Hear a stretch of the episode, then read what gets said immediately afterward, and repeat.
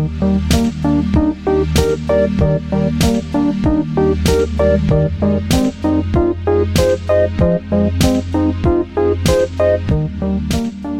I need I need one. You need one. I had one, but then I'm like, uh, my my tagline was kind of a spoiler, so I'm gonna say something else. Wait, what is it a spoiler of? Okay, I was gonna say, welcome to maintenance phase, the podcast that raises a cubic centimeter of water by one degree. Oh, buddy, that's like the first five minutes.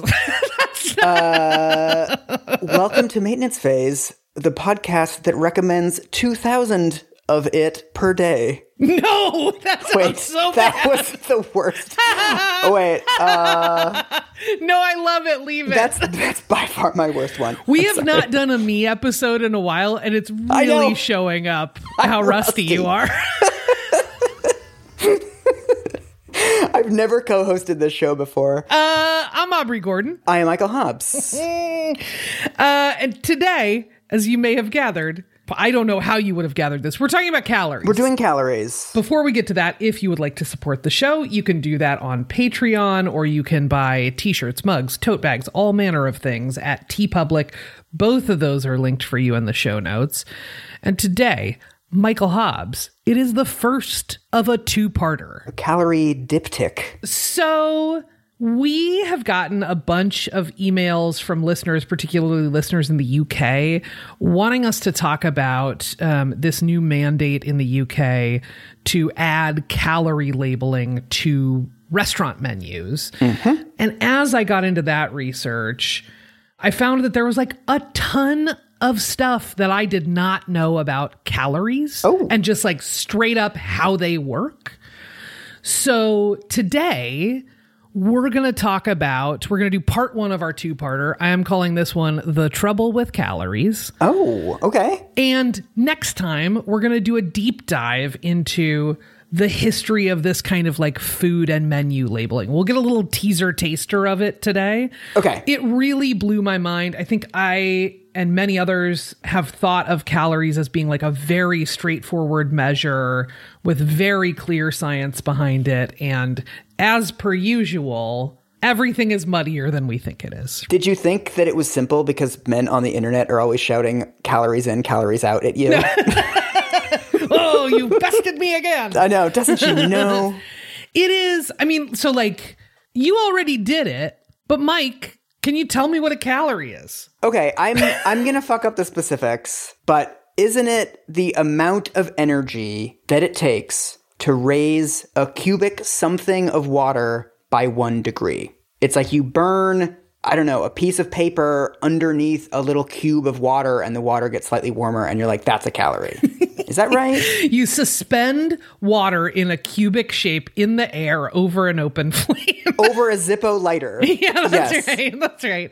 Yeah, so that's it. And cubic something is exactly right, right? You're sort of like leaving a blank for that space because we talk about calories, there are sort of two versions that people talk about. Oh, the dumb kilocalorie thing or kilojoules or whatever. Yeah. We're gonna get emails if I don't say it, so I'm gonna know say like it. sometimes because sometimes you look on labels, especially if you're like in a foreign country, you look on the label and it's like sixteen thousand calories, and you're like, I don't understand. But then you're like, oh, they're using like the weird calories. Yeah, the Yes. little calories. Yeah. Yeah. So in physics, historically, the small calorie is defined as the amount of energy that is needed to increase the temperature of one gram of water by one degree Celsius. Okay. Most of us, when we talk about a calorie, are talking about a kilocalorie. That's Okay. the amount of energy that it takes to raise the temperature of one liter of water by one degree Celsius, right? And that's at sea level. Oh, right, of course. Because boiling points are different at different elevations, blah, blah, blah. I learned that from the back of the macaroni and cheese box. Um, but then it's it's one of those things where it's like I know what a calorie is in in the sort of the scientific description. Like I can put all of the words into that order, but that doesn't actually answer the question because the way that we interact with calories is like a Snickers has I don't know 250 calories, and so it's like. Okay, well, are they putting a Snicker under the water cube and lighting the Snickers on fire and like seeing how hot the water gets? to me, that scientific definition doesn't actually get at what a calorie is, really.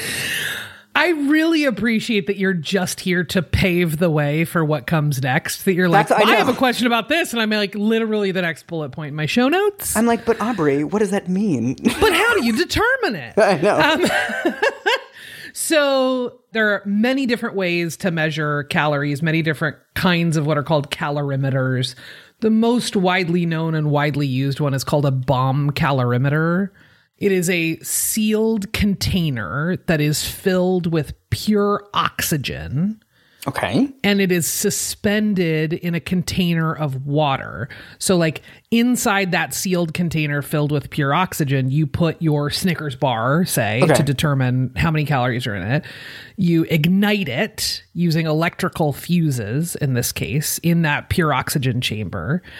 And it gives off heat into this sort of bath of water that it's suspended in, and you've got a thermometer in that bath of water. So I was right about them lighting a Snickers on Yes. fire. I was joking. Nope, that's what they do. Okay. It is worth knowing that the history of like how calories first appeared in written texts and in scientific literature is actually like pretty disputed.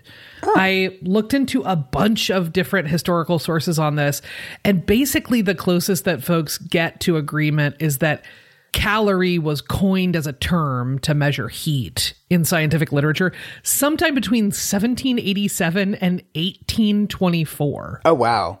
So lots of gaps. big gaps, right? And some people are like, it came out of France, and some people are like, it came out of Germany, and some people are like, it came out of, you know what I mean? Like, there's like, it's disputed where it first showed up, who came up with it, what they were referring to. Right. It's like Nutella or fascism. It's like we know it's from Europe, but it's not clear where.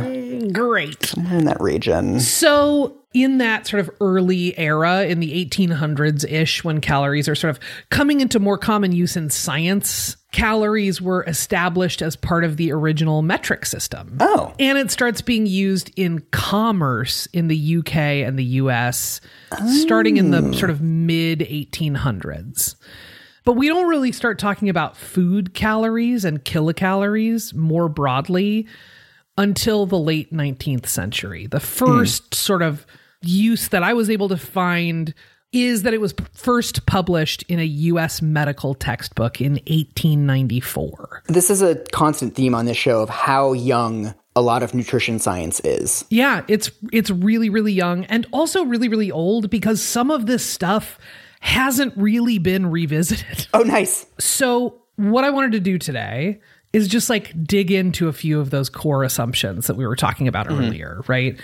And I wanted to start by digging in on calories in, calories out, which is almost like a dieting meme at this point. Yeah, my God. Mike, tell me about your sort of thoughts and feelings about calories in, calories out. I'm sure you've heard it until you're blue in the face. You know I have a spiel about calories in, calories out. Tell me. I have like a thing that I have a thing that I say whenever I'm confronted with this because as you also know, probably much better than I do, the minute you start talking about like fat phobia in society or and anything involving this issue at all, you will hear the phrase calories in, calories out within like 45 seconds. And then when you push back and you're like, uh, that, that seems a little bit simplistic, what you'll often hear is like, well, it's true. Are you saying it's not true? Oh, we've got a science denier over here. Yeah. And my retort to this is always that like human beings do not judge statements only on their truth value. Right? So if you say to me, Mike, my mom was diagnosed with cancer today, and I'm like, "Oh, interesting. Did you know the Titanic sank in 1912?" Yeah. You're like, "Uh, that's that's a little insensitive, Mike." I'm like, "Actually, oh, it's true. You're you're saying it didn't sink in 1912? When did it sink, Aubrey?" we got a science denier on our hands here. to, to me, the phrase calories in, calories out has always had the same amount of usefulness as saying, like, well, to win a basketball game, you have to score more points. yeah. And then the coach is like, well, one of my kids like broke his ankle and like the bus isn't here to take us to the arena where we have to play. And it's like, ah, ah, ah, to win a basketball game, you just you have, to, score, more points. Yeah. right? It's like it's true that that's how you win a basketball game, but that doesn't tell you how to win a basketball game. And like I'm not coming to you with a question like how do I win a basketball game? It's like I'm coming to you with a very specific concern and you are then going back to the highest imaginable level of abstraction and telling me the most the number one first fact about a basketball game that obviously if I'm a basketball coach I already know. And so when people say calories in, calories out, it's like, it's not useful. Yeah. And so whether or not it's true is completely irrelevant.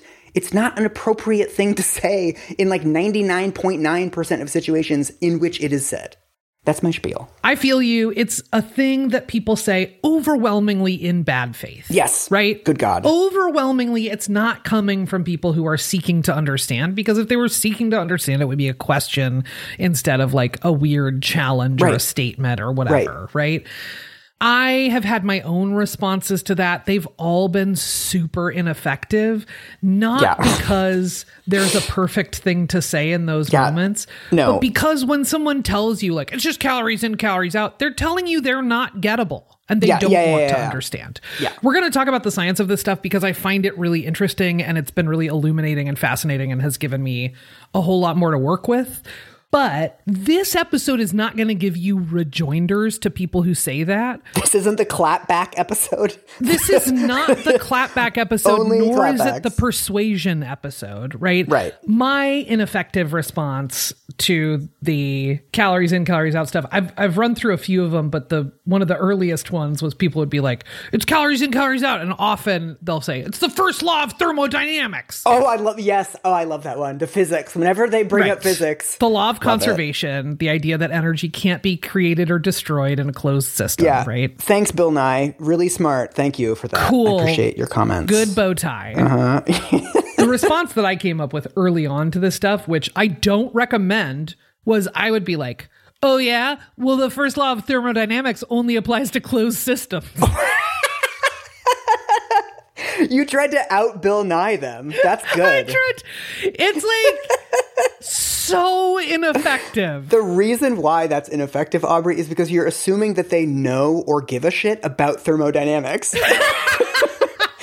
People who bring up thermodynamics right after calories in, calories out don't know shit about thermodynamics, I guarantee. I'm sure you're right. Right. Because if you do, you know what a closed system is, right? Which is like nothing gets in, nothing comes out. And our bodies are not closed systems. Right. You're constantly eating food, Right. breathing air. Like you're in an environment. yes. And there are quite a few research papers that I read in the lead up to this that were like, can we stop with thermodynamics in human Yeah. bodies? right? Like a bunch of researchers were like, this is not what it's about, everybody. I love I love thinking of you doing like only if it's a closed system and then like lifting up a microphone and dropping it on the ground. Be like, yeah, gotcha. Zing. Uh, so I decided to look into like where did we get this idea of calories in, calories out? Where does it first sort of appear? Yeah, what fucking message board did this first show up on? Jesus the message Christ. board of the American Journal of Clinical Nutrition in the year of 1959. Wait, really? Uh-huh. So there is this paper that gets published in this nutrition journal by an MD named Max Wishnofsky. Mm-hmm. Calories in, calories out is sometimes referred to as Wishnofsky's rule. Mm-hmm. He laid out an analysis of existing literature on weight loss and calories and food and all that kind of stuff and concluded that each pound of fat lost or gained, each pound of fat tissue, contained 3,500 calories. Oh, that's the origin of this thing too. Ah, this comes up a lot. We're going to get so many little like Rosetta Stone moments of like, wait a minute, that thing it comes from this? This is the basis of like if you switch from like I don't know a, a supersized meal to a non-supersized meal over the course of a year. That'll save you Yeah. 17,000 calories and then you'll lose six pounds in a year or whatever. Like this 3,500 number is always invoked in these conversations. Yeah. Yeah, switch from whole milk to skim milk, and Right. before you know it, you will have dropped three pounds without even Right. thinking about it or whatever. Yes. So he determines that each pound of human fat tissue, human adipose tissue, has the what he calls the caloric equivalent of 3500 calories. Mm-hmm. And so from there he concludes that cutting 3500 calories from your diet would lead to the loss of 1 pound of fat tissue Right. years later, there's this very influential medical textbook. It's called Modern Nutrition in Health and Disease. And it takes up this Wishnofsky's rule and writes that losing one pound would require an energy deficit of 3,500 calories, right? So that's where we start to get it seeping out into like medical usage world is like, Right. okay, we're training up future healthcare providers using Right. this sort of rhetoric. And it sounds really solid, right? And it makes a lot of sense on its face. Right. And you can see how it becomes individual diet advice because then it can easily be well, if you cut 500 calories a day, then you'll lose a pound a week. Right. And it seems like here's the answer, right? We figured it out, everybody. Yeah. 1959, we did it. Yeah. You can totally see, for all of those reasons, you could see why this takes off, right? Yeah. And also, this is an idea from the 1950s. Yeah. we have had really substantial advancements in the last 60 plus years, and we're still kind of in a tough spot with figuring out a bunch of this stuff, right? yeah. In those 60 years, though, a bunch of the assumptions that Max Wishnofsky made in developing this calories in, calories out sort of approach have since been disproven. I, I, I know where you're going with this, so I'm remaining silent. Go, no, tell me where you think I'm going with it. My understanding of the current science is that the human body isn't just like a little calorie processing machine, that your metabolism slows down and speeds up according to all kinds of internal systems. Mm-hmm. So if you eat 3,500 calories fewer, you don't just keep losing a pound a week until Yeah. nothingness, until like the singularity. Yeah. Your body eventually is going to adjust and you're going to plateau. Totally, totally. And even like highly active people, if you sort of like applied this kind of formula of calories in, calories out to Michael Phelps, who eats like 7,000 calories a day, you'd be like, that guy's getting fat, even with the levels of activity that he has. Right, But he's right. not, right? Like, there are people that we all know who like eat very small amounts and are fat people, or eat very large amounts and are thin people, right? Like, Yeah. he assumes that it's a weight loss is a totally linear process and Right. that like it's almost like a ledger, right? Like you make a deposit or you make a withdrawal and that's it.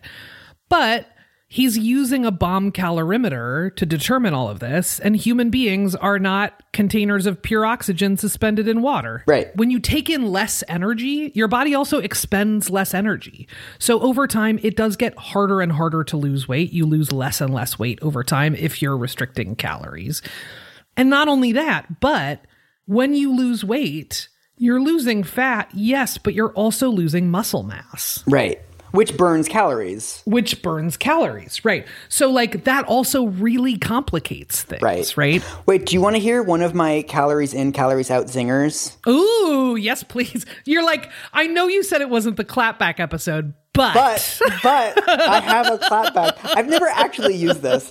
The thing is, I always because people are always saying like, "Well, oh, calories in, calories out is true," and I'm like, "Well, it's a it's an accurate theory, but there's just two problems. The first problem is calories in, and the second problem is calories out.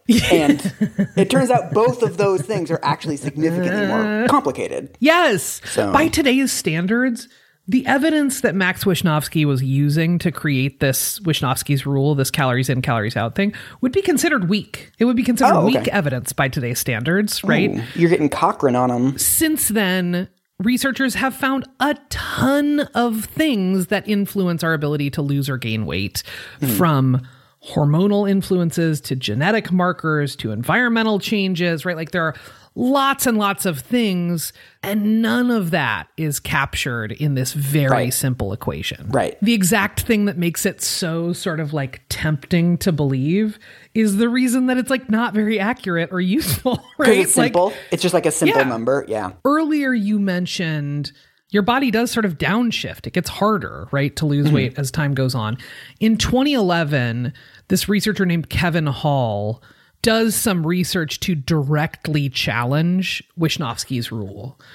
What he found was that if you only factor in that metabolic sort of downshift and burning fewer calories, Kevin Hall found that Wishnofsky's rule overpredicted weight loss by 100%. Oh wow. So basically, people are cutting 3,500 calories from their diet and they're losing half a pound, not a pound. over time, right? So, like, part of the way that this works is it's a declining graph, right? Right. The longer you restrict your calories and the more you restrict your calories, the more your metabolism downshifts, the fewer calories you burn, and the harder weight loss gets, right? Right. He did this sort of like over the course of a year. He said that calories in, calories out would say you would lose twice as much weight as you actually would, given the way that your metabolism downshifts, right?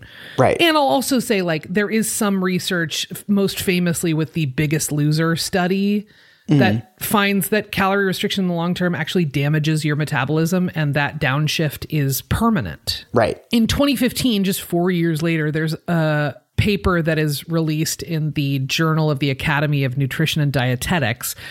And they tried to do this sort of omnibus, like, here's everything that's wrong with calories in, calories out. Its authors essentially concluded that the rule is easy to use, Wishnofsky's rule and calories in, calories out is easy to use, but, quote, lacks a contemporary scientific foundation and leads to a large error in weight loss prediction, even over the short term. That's the mic drop. That's the actual one. That's the mic drop. It doesn't account for anything we've learned in the last like 64 years. Right. There are a few things that they point out. One, they point out that it doesn't account for the energy that's actually expended in digesting your food. We now think that between 10 and 15% of the calories of a given food are actually just used in the digestion of that food. wow. So take like 10% off the top. It also doesn't account for a ton of stuff that we've learned about your endocrine system and hormones and how those mm-hmm. influence body shape and size. It doesn't account for cortisol or ghrelin or insulin. All of those are hormones that are known to impact your digestion, your blood sugar, your hunger and satiety cues, right? Like Yeah. all of that kind of stuff is completely left out of this. It also doesn't distinguish between what the difference is between calories from different sources. It's not distinguishing between calories from fat versus carbs versus protein, Right. sure. Right. But also, I didn't think the jury was still out on calories from alcohol. What meaning like they don't count for like making you fat or something? What I'm going to send you a quote from a doctor. Okay. Uh, it says there's a big debate on whether alcohol calories are even usable, whether you can even turn them into fat. It's not easy, says Ken Fujioka, MD, a weight loss expert at Scripps Health in San Diego. When you look at various studies, you actually get mixed results. Some studies say it's not a problem, don't worry about it. Others say it's associated with weight gain, so it's a real open mess. Wait, so Yeah, dude. so it might be the case that just like booze calories don't count? Ed McMahon might be right. know, we don't know. I know, I'm writing our inevitable diet book in my head right now. like, actually, I include that not to be like everybody go get wasted, but to, to be like, look, that is a thing that I really thought was like a bedrock thing. No, it is a really open question Right. about how your body processes calories from alcohol. I mean, this is kind of the calories in problem. Yeah. Because two people might eat the same meal and like, you know, both have a hamburger and a beer, and one person will like be able to use 800 calories and the other person will be able to use like a thousand calories. Right, totally. So like that's actually another point that these authors of this paper bring up is they're like, look, look, look, look, look. Even if we came up with the best possible population level modeling of like what will generally contribute to weight loss or weight gain at the population level, that's not going to translate into individual Right. behaviors because it can't capture individual biological differences, right? Right. You can restrict calories all day long for someone with lipedema. They're not going to lose weight in the same Right. way that a person without lipedema would lose weight. Right. And there's just not really like a handy dandy calorie calculator that incorporates all of those Right. things and can just go, all right, your personal calorie level is this. Like, no, we don't know how to do that. Right. And even if we did, again, calorie restriction doesn't produce weight loss in the long term. Right. It slows you way down over time. Right. The thing that these sort of authors conclude with in this paper is genuinely that models like these, these kinds of universal models of like everybody needs to eat this many calories or restrict this many calories, and that will lead to this kind of weight loss, cannot be used to predict any individual's weight loss or gain. Right. That is how far they go. It's not just like there are some exceptions where this wouldn't apply. It's like this doesn't work for any individual. Right. Like stop using it. Yeah. And I think that's also like borne out by our personal experiences, right? Like if anybody's tried to lose weight, you know that you plateau real hard and like the Right. longer you go, the harder it gets. That's not you losing your willpower or whatever else we have sort of learned to attribute that to.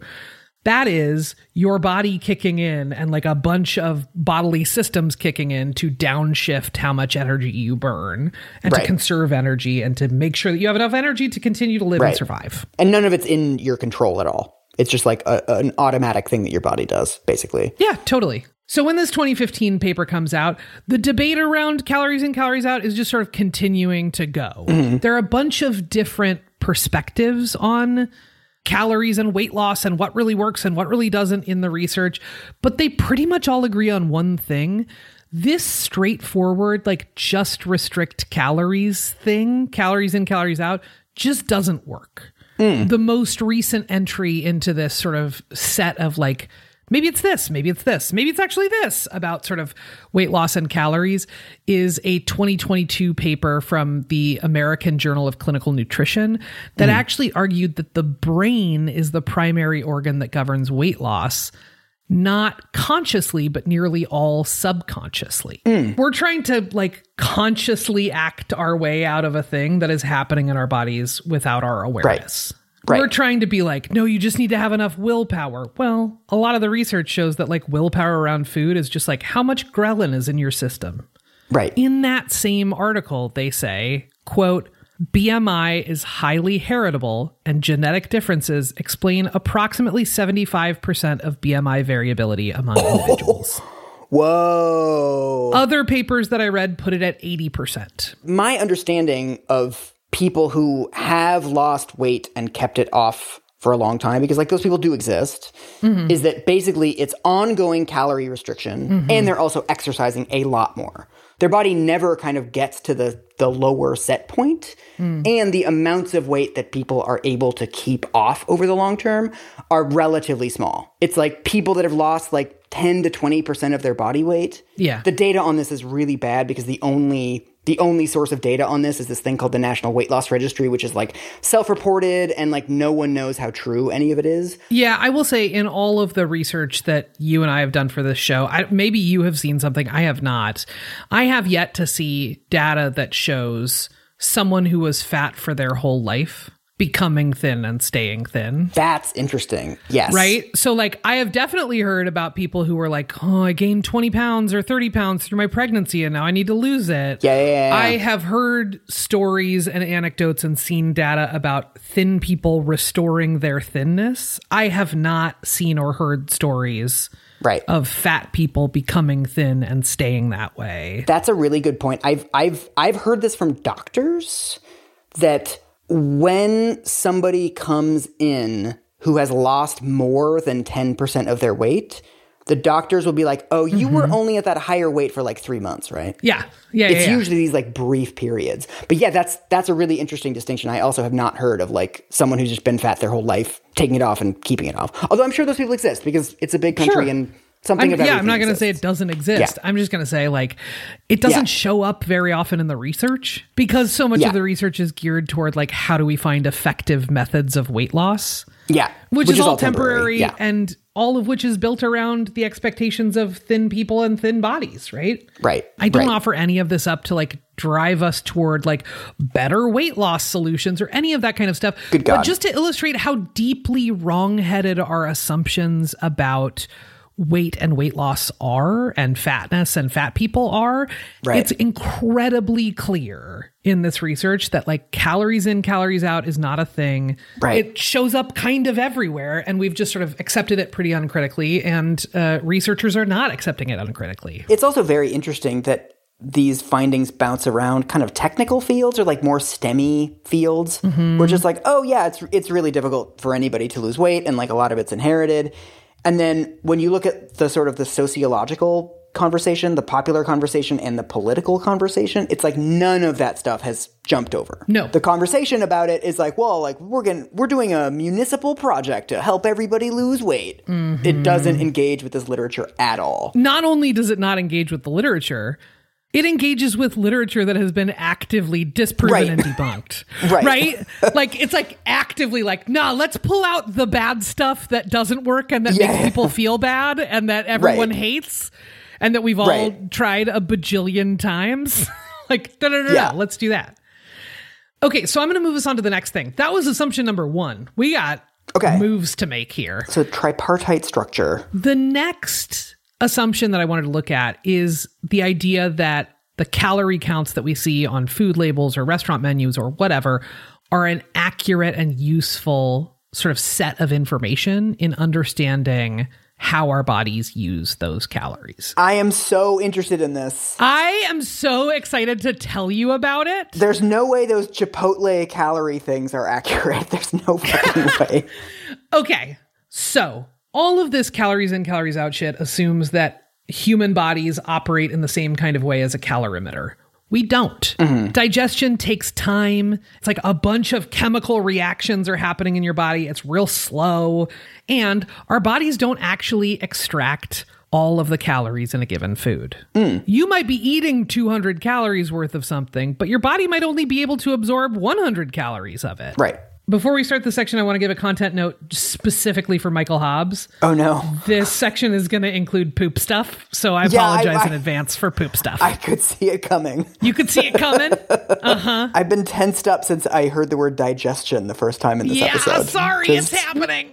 the veins on my neck sticking out. Yeah. so, some folks may have heard that we use nine calories in each gram of fat and four calories each per gram of protein and carbohydrates. I have absolutely come across this. Yeah. Those numbers come from a sort of surprising source, I think. They were developed about 120 years ago, and the person who really put this on the map was a chemist and a chemistry professor named Wilbur Atwater. Is this a name you've ever heard before? I don't think so. He's the son of a Methodist minister who's also a law librarian, normal combo. He's born in 1844, so we're talking about the 1800s here.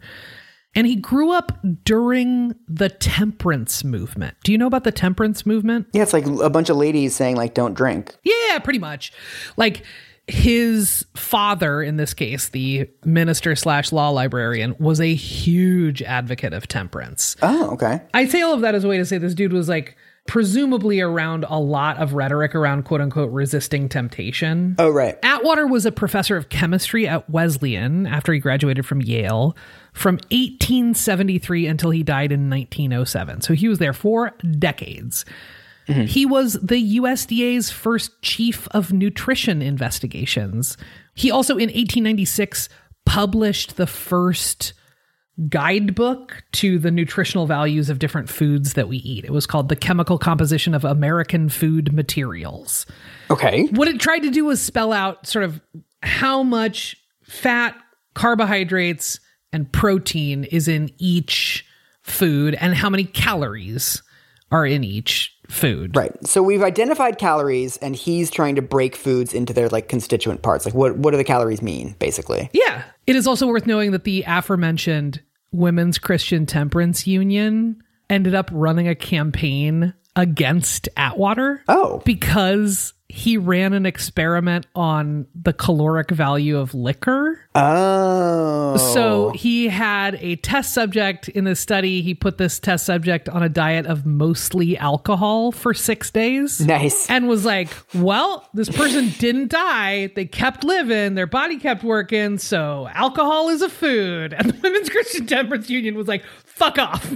Get out of here. I love the days of science where it was like, let me just hit someone with my car and like see what Oh, yeah. happens.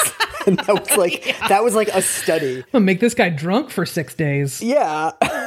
So at this point, French and German scientists had sort of done some work to define calories and learn some basics about how they worked, but it wasn't clear whether fats and carbs and proteins were all utilized in the same kind of way. Mm-hmm. So that's what he tries to figure out, right? Mm-hmm. Can I tell you how he figured that out, Michael? Is he just setting a bunch of like fat and carbs on fire? So we talked earlier about calorimeters and bomb calorimeters in particular. He's measuring the calories in a given food. Mm-hmm. And then what he wants to find out is what's the caloric availability of that food? So, like, mm. of those calories, how many can your body use? Mm-hmm. So, the way that he does that is he calculates the caloric value of a food and then he feeds that same food to a bunch of different humans. No, no. I know where this is going now. I know why you warned me. he collects their poop after oh they eat that food, and then he burns the poop in the bomb calorimeter. No. Caloric value of the food minus caloric value of the poop equals What? calories you absorbed and used. I refuse to understand how poop works, but is that accurate? Does that give him a, a, a reasonable count? No! Okay. For more than 50 years, researchers have known that these Atwater factors are like not necessarily wrong, although possibly totally wrong, but not the whole picture. Okay. So I just sent you a, a quote. This is from an article in the New Scientist. Okay. It says, while Atwater took into account the fiber in food, which we can't digest, hello, sweet corn, as well as the nitrogen extracted from protein and excreted as urea in our urine, he didn't take into account the heat given off during metabolism. This is known as diet induced thermogenesis and is the significant energy cost of converting protein, fat, and carbs into the amino acids, fatty acids, and glucose that our body needs.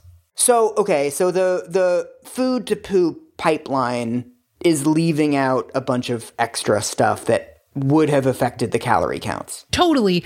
And I think this is another place where it's reasonable to assume that because of all the sort of individual differences that we talked about before, this is probably not super useful as an individual guideline. Right. This is a little part of the picture. It's a real old, dusty little part of the picture. Do we have a better estimate now on like fat, carb calories? Like, ha- have these numbers been adjusted or are we just like, eh, we think they're in the ballpark? they may be in the ballpark, but again, like it's less about whether or not those numbers are right or wrong and more about how they're contextualized within other body systems. Right. The reason to drill down on these kinds of numbers would be to get a better sense of like how to restrict calories for weight loss. Right. And we already know that that's not actually like a super functional Right. method across the board. Again, not saying it doesn't work for anybody, but like for the most part, when we look at these numbers in the aggregate, it just doesn't work for the vast majority of people. Well, we also know from our Snackwells episode that this thing of fat being way more calorific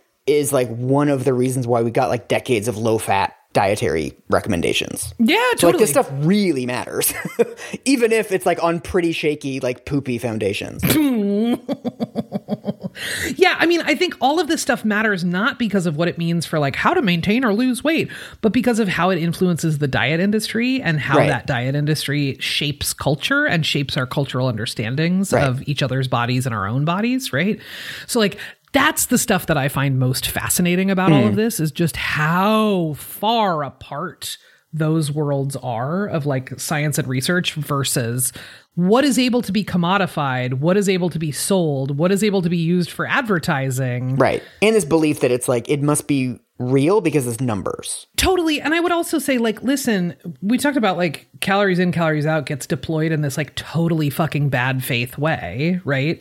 Yeah. But I also think we deploy it in pretty bad faith ways with ourselves too. Mm. The self talk that folks will use when they are restricting calories mm. can be really, really cruel and can be really, really unforgiving. And that also becomes how they sort of learn to think about other people who they perceive as failing to lose weight, which Right. includes fat people, right? right. Okay, so the next sort of assumption that I wanted to look at is this idea that we should all be aiming for 2,000 calories a day. Ooh, yeah. I think most of us presume that 2,000 calories per day is sort of the correct amount of calories to eat if you want to maintain the same weight. Right. Even though every fucking label says on it, like, this is not recommended for individual use. Like, Not a low calorie food. Yeah, like, they, it's even on there of like, don't use this. And then everybody uses it. yeah, that's right. So Marion Nestle wrote a great piece for The Atlantic called Why Does the FDA Recommend 2,000 Calories a Day? I learned so many things from this piece. One, nutrition labels are super fucking new. They've only been around since 1994. oh, wow. Before 1994, labels on food were super duper limited. Basically, manufacturers pretty much only had to report nutrition information in their foods if they were making a big nutrition claim or if oh. that food was fortified with vitamins or minerals or protein. Wait, so if I picked up a Lucky Charms box in 1992, it wouldn't have any information on it? It wouldn't have the ingredients? It would because cereal is fortified with vitamins and minerals. Oh, interesting. Okay. that iconic nutrition label of black text on a white background with those sort of horizontal lines in the US has only been around since 1994. They were adjusted a couple of times. In 2006, they added a line for trans fats. Yeah, I remember that. In 2016, they updated them again. Those changes didn't show up until 2020.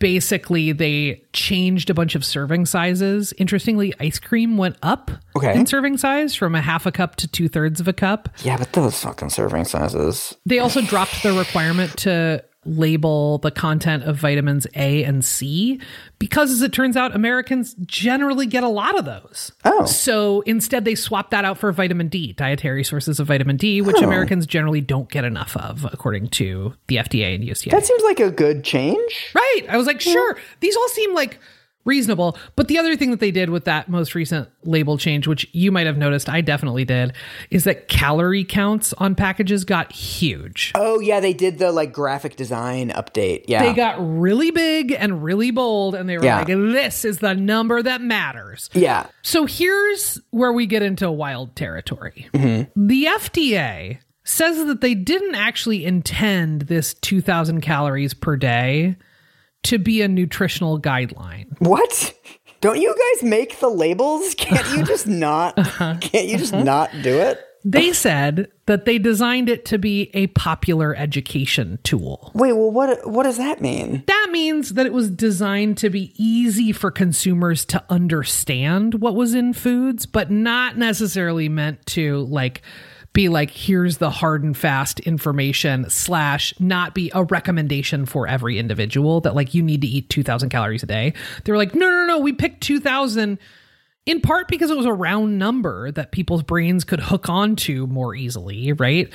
Essentially, they wanted consumers to be able to compare the nutritional value of different foods to one another and kind of compare apples to apples a little bit. But in order to do that, they had to standardize serving sizes, they had to standardize calorie counts, they had to come up with this standardized system so that everybody was getting the same sort of information. Right. So you can have a Snickers and a Mars bar, one in each hand, and you can say like, well, this one is twenty five percent of my fat, and this one is thirty one percent, or whatever. What do you want to pick? Exactly. Yeah. 2000 calories a day was not based on nutritional or medical best practices. It was not based on recommendations from scientists.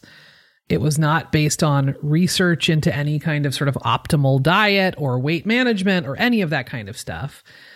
It was based on Americans' self reported calorie intakes through USDA surveys. No way. this show loves self reported dietary information. I have a bullet point in my notes that just says, Mike, tell us what's wrong with self reported calorie intakes. But we already did that in this episode like twice and in other episodes multiple times. So I'm like, we're good. Yeah, I bring this up. I bring this up at parties now. Like this, all of the data is just garbage. It's nonsense. So, in those USDA surveys, what they found was put all together, men, women, and children, self reported consuming between 1,600 calories a day and 3,000 calories per day. Oh, see, I was just gonna say. I mean, most people underestimate the number of calories they're eating per day because mm-hmm. like we all want to seem virtuous and eating less is virtuous. Mm-hmm. So the 2000 is like way too low, but if the range of self-reported calories is between 2 and 3000, that means the actual numbers are significantly higher. So they essentially decide to aim for kind of the middle of that range. The FDA initially proposes a recommendation of 2,350 calories per day. Okay. Anytime you issue rules, which are like the things that a state agency can just decide for themselves, they don't have to wait on Congress or the president or the state legislature or anything else. You have to have what's called a public comment period, right? So I'm going to send you, this is like a little bit of a long quote. This is from mm-hmm. the Marion Nestle piece mm-hmm. about how did we get from 2,350 calories per day as sort of generally the middle of that mm-hmm. range that they were provided to 2,000 calories a day? It says, Despite the observable fact that 2,350 calories per day is below the average requirements for either men or women obtained from doubly labeled water experiments, most of the people who responded to the comments judged the proposed benchmark too high Nutrition educators worried that it would encourage overconsumption, be irrelevant to women who consume fewer calories, and permit overstatement of acceptable levels of eat less nutrients, such as saturated fats and sodium. Instead, they proposed 2,000 calories as consistent with widely used food plans, close to the calorie requirements for postmenopausal women, the population group most prone to weight gain, a reasonably rounded down value from 2350 calories, easier to use than 2350 calories, and therefore a better tool for nutrition education. Whether a rounding down of nearly 20% is unreasonable or not, the FDA ultimately viewed these arguments as persuasive. Wow. Yup. So it's just like it was easier. It appears from this account that the primary reasons were this is going to seem irrelevant to women who are already restricting calories. Mm-hmm. So they just won't pay attention at all. And if we tell them 2350, then they're going to eat more than that. So we right. have to tell them less. So it also like accounted for people eating more than 2000 calories. They thought that they would say 2000 and people would eat more than that. It has sort of introduced this what is in retrospect an entirely arbitrary number. Right. So like it started out with bad data and they were like, here's kind of the middle of that bad data. And then they were like, no, that's too high. Yeah. And then walked it back to 2000 calories.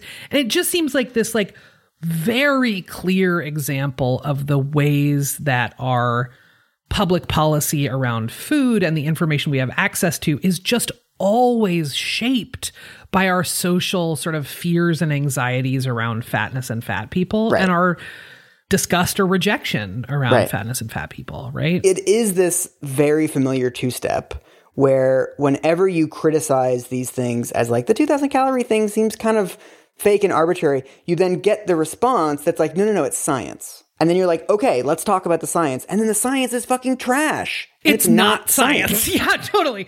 I mean, I feel like you would be hard pressed to find like a hardcore like nutrition researcher who would be like, those are good numbers. Good job, FDA. It's also weird how if, if the first step can just be like admitting like okay we we chose this number because like we wanted to raise awareness of like the dangers of obesity right like that's why we did it mm-hmm. okay fine you did that then fine but now we know more about obesity and we also know more that like this isn't necessarily helping people and so if this is an ideological slash communications number then we should probably change it so that it suits that purpose and we should be clear with people that we designed this as a communications tool, not as dietary guidance. Right, which is the way that it's being used, my God. Totally. It also makes these diets these like 1200 calorie a day diets which are like very common mm-hmm. even more chilling right because it, it, in your brain when you hear that of like okay i'm supposed to eat a 1000 calories a day on like whatever diet i'm on in your brain you compare that to 2000 calories a day mm-hmm. like that's what my brain does i'm like ooh that's like half what you're supposed to be having mm-hmm. but if the original number was 2350 and it's based on self-reported data which is artificially small it's like a thousand calorie a day diet is like a third of what people should be eating in a day. Well, and when we get into like how calorie restriction messes with your metabolism and sort of changes how your body functions, it's not just a like, oh, we got this wrong. Right. There are repercussions. Right. And this feels like the most benign information, just like how many calories are in a food. It's just a fact. Here you go. Yeah. And as it turns out, none of those things are exempt from being shaped by cultural values. None Hmm. of those things were designed as guidelines, and none of those things have neutral impacts. Right. Like, those are all things that do have implications for your attitude toward food and your body image and all other kinds of things, right? How you feed your family. Mm-hmm. I feel a little vulnerable in this episode, I will say, because this is all stuff I did not know. Me neither. Me neither. It feels really, uh, it feels a little alarming. It's also chilling to contemplate just how entrenched 2,000 calories a day is as a concept. It isn't something that's like the controversial number 2,000 a day. Nope. It's like so predictable that it would be used this way too. Right. Yeah. If you're like, oh, we did it so that consumers can better understand, well, they would better understand in order to make different decisions. Right. Right. So the idea that it would just be for sort of purely educational and informational purposes, but that that would not influence your behavior is also naive. Yeah. So that's it for this week. Ooh. I wanted to start us off by like laying some groundwork of like, oh shit, calories are not as straightforward as we thought they were. Yeah, this stuff is really fraught. Isn't it? Yeah. It just, I feel like the deeper we go into this kind of stuff, the murkier it gets, but it feels like a productive kind of murky. Does that make sense? Yeah. I feel like there's we're coming to like a theory of science and institutions on this show, kind of like as we zigzag from episode to episode. I, mm-hmm. I'm always really struck at how consistent it is that scientific institutions are like, we have to twist the science to get this outcome that we want. And the mm-hmm. outcome is always like, well, everybody needs to be thinner. And I don't think anyone seems to have like contemplated or like asked really basic questions of like, is this a goal that we want? or like, is this going to have like really predictable unintended consequences? Yeah. I, I really think the variable is like bias. I think being biased against a group just makes you kind of like roll your eyes at their concerns. Yeah. Yeah. In all these things, it just seems like this like really obvious blind spot that nobody seems to have contemplated at the time or brought up at the time in a way that feels very anti-science. Yeah, I mean, I think listen, we talked about this a little bit way back in our episode on anti-fat bias. Mm. You know, there are these sort of astronomical levels of anti-fat bias from healthcare providers mm. directed at their fat patients. You know, I would say the same thing about researchers and public health officials and bureaucrats and all of the folks who are taking up the mantle of continuing the quote unquote obesity epidemic and continuing to drive this public health weight loss stuff. We're all products of a culture that is really deeply judgmental of, dismissive of, and rejecting of fatness and fat people.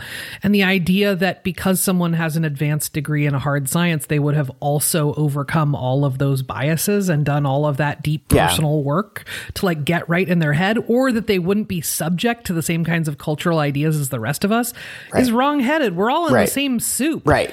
It just feels like really tricky and laden. And I think folks are looking for someone who could just step outside of our cultural context and be like, this is the truth. Right. Here's an objective truth. And we just don't have that because all of us are in it together. Right. We're all in the same pond, and this podcast is the burning Snickers that is slowly raising its temperature. No, this podcast is the burning poop from the person who ate the Snickers.